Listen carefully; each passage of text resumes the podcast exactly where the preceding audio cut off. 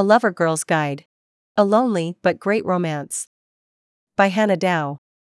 The genre of Korean drama, K drama, is garnering ever greater global attention.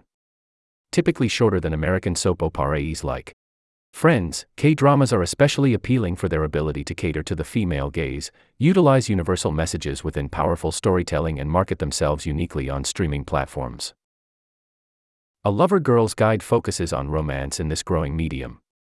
For many, it has transformed our standards for love. Singles out there, you can decide if this is for better or worse. There's just something about the relatable yet imaginative charm of a K drama that soothes any worldly trouble. In an effort to do them justice, I have decided to dedicate this first column installment to my favorite romantic K drama hitherto. Admittedly, this one is hard to top. I am, of course, speaking of none other than Guardian, the lonely and great god, also known as Goblin. Talented writer director Kim Eun Suk weaves the tale of a love that extends across lifetimes. It stars Train to Busan actor Gong Yoo alongside actress Kim Go Eun, who has starred in popular K dramas including Cheese in the Trap.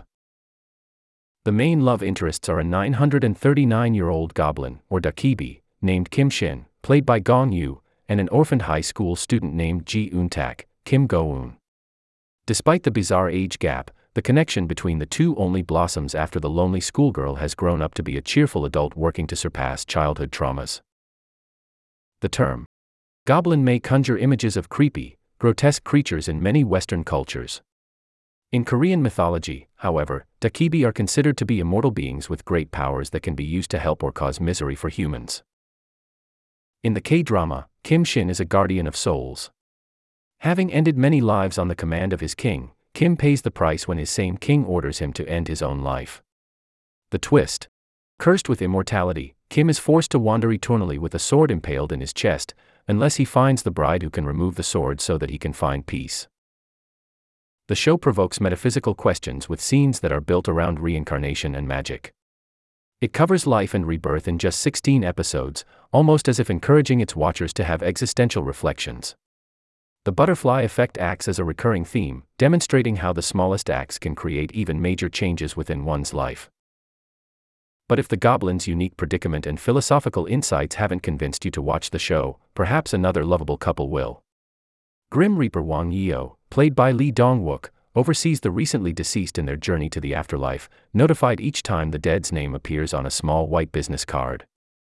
Wang is known for his serious and nonchalant demeanor, the total opposite to aptly named local restaurant owner Sunny, Yu In Na.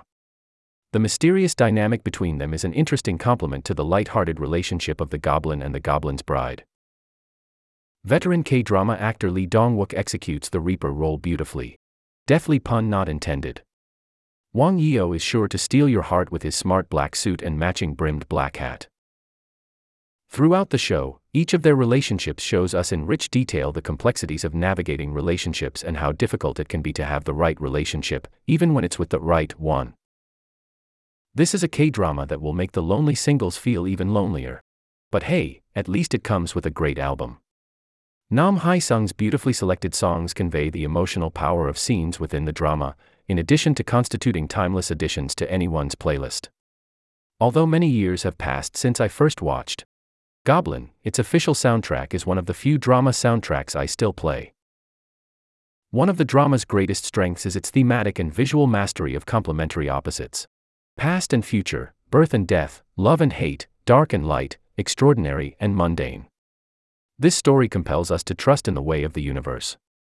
Even at this moment, the universe just might be leading you to who and where you need to be. Editor's note.